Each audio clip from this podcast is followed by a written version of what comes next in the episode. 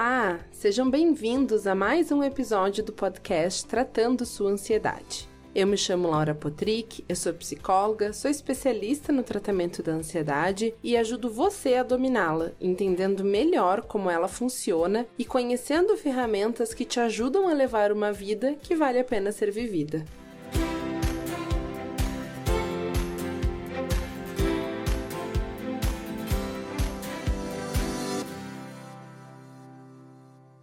No episódio do podcast Me Ajuda Laura de hoje, eu separei a seguinte pergunta: Como conseguir separar o estresse do dia a dia em casa com o ambiente de trabalho? Essa pergunta vale um milhão de dólares, né? Eu recebi essa dúvida da Camila lá do Instagram. E aí, Camila, difícil, né? Porque hum, quando a gente fala de separar uma parte da nossa vida de outra parte da nossa vida, a gente precisa lembrar, antes de mais nada, que somos um ser único, né? Então, é muito difícil a gente conseguir conseguir chegar em casa e não trazer o peso do trabalho e chegar no trabalho e não levar alguma preocupação, algum estresse que a gente tá tendo em casa. Mas acho que tem algumas coisas, acho não, tem algumas coisas aí que a gente pode fazer vão aliviando, né, essa, essa fusão que a gente tem de um ambiente e de outro, nos ajudando a dissociar, como a gente chama, né, deixar separado. A primeira coisa é você ter um, um ritual, uma coisa que você faça de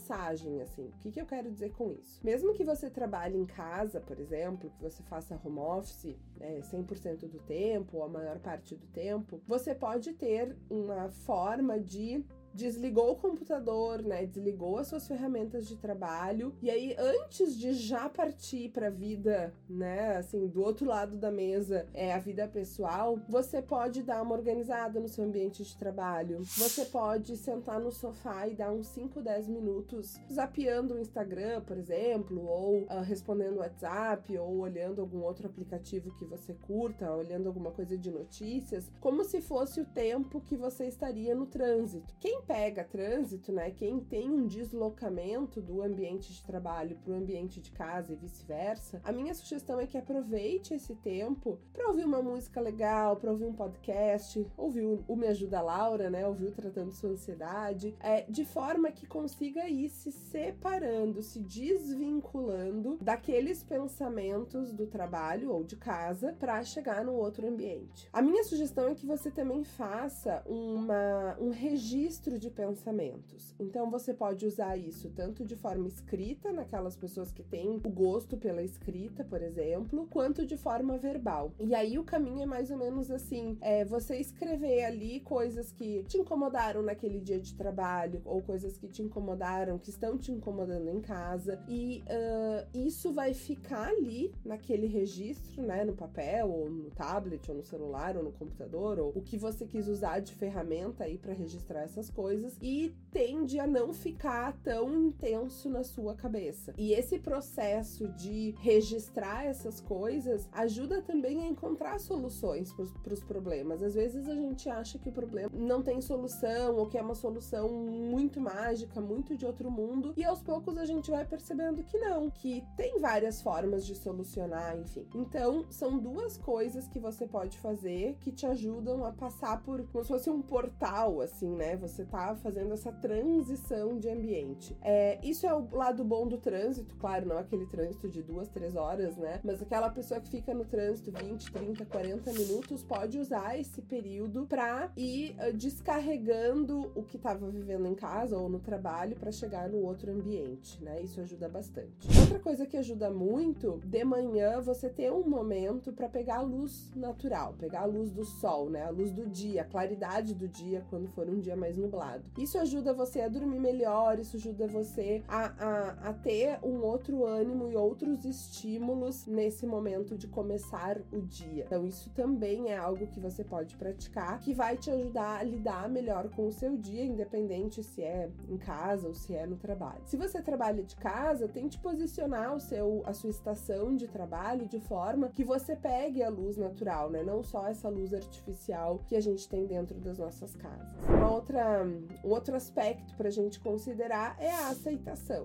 né? A gente ir por um caminho de aceitar aquilo que a gente não pode mudar e agir naquilo que a gente pode mudar. Então, se você foca só nas coisas que você não pode mudar, isso acaba gerando muito mais estresse, muito mais preocupação, muito mais uh, desconforto emocional. Se você aceita, bom, eu não posso mudar a chuva que não para de cair aqui na minha cidade, mas eu posso escolher enfrentar eh, esses dias chuvosos, por exemplo, de uma maneira mais protegida, de uma maneira mais a aproveitar também essa beleza da natureza que é a chuva. Claro, esse exemplo da chuva é super simples perto da, da complexidade que a gente tem dentro da vida como um todo, né? Mas acho que esse exemplo ajuda a ilustrar um pouco do que a gente pode fazer no ambiente de trabalho. Por exemplo, se eu tô no ambiente de trabalho e eu tenho uma preocupação com meu filho, é, não tem o que eu fazer. Ele tá na escola, ou ele tá na creche, ou ele tá com a babá, ou ele tá com alguém que tá cuidando dele, e agora não, não tem o que eu possa fazer, né? Então, quando eu chegar em casa, ou no final de semana, ou no momento que eu estou com ele, eu vou me me dedicar a ele para ensinar ele a fazer diferente, para acompanhar ele em alguma coisa. Então, ter esse equilíbrio também ajuda a dar uma aliviada e lembrar que no momento que eu tô em casa, eu vou focar nas coisas de casa, eu vou focar na minha família, e no momento que eu estou no trabalho, eu vou focar no meu trabalho, porque aí eles tendem a não se colidir tanto. Certo, Camila? Espero que eu possa ter te ajudado. Sei que essa é uma demanda de muitas outras pessoas, afinal de contas, hoje a gente tem o trabalho na palma da nossa mão, né? O celular tá ali o tempo inteiro. Esse é outro aspecto também da gente conseguir é, separar o tempo em que a gente vai parar de responder coisas do trabalho e que a gente vai parar de responder coisas da família, por exemplo, né? Então, uh, usar a tecnologia a nosso favor, usar esses recursos de colocar no mudo, colocar no não perturbe por um tanto de horas, isso também ajuda a dar uma separada nesses dois mundos, digamos assim, que a gente vive, lembrando que somos um ser único e que é muito difícil não uh,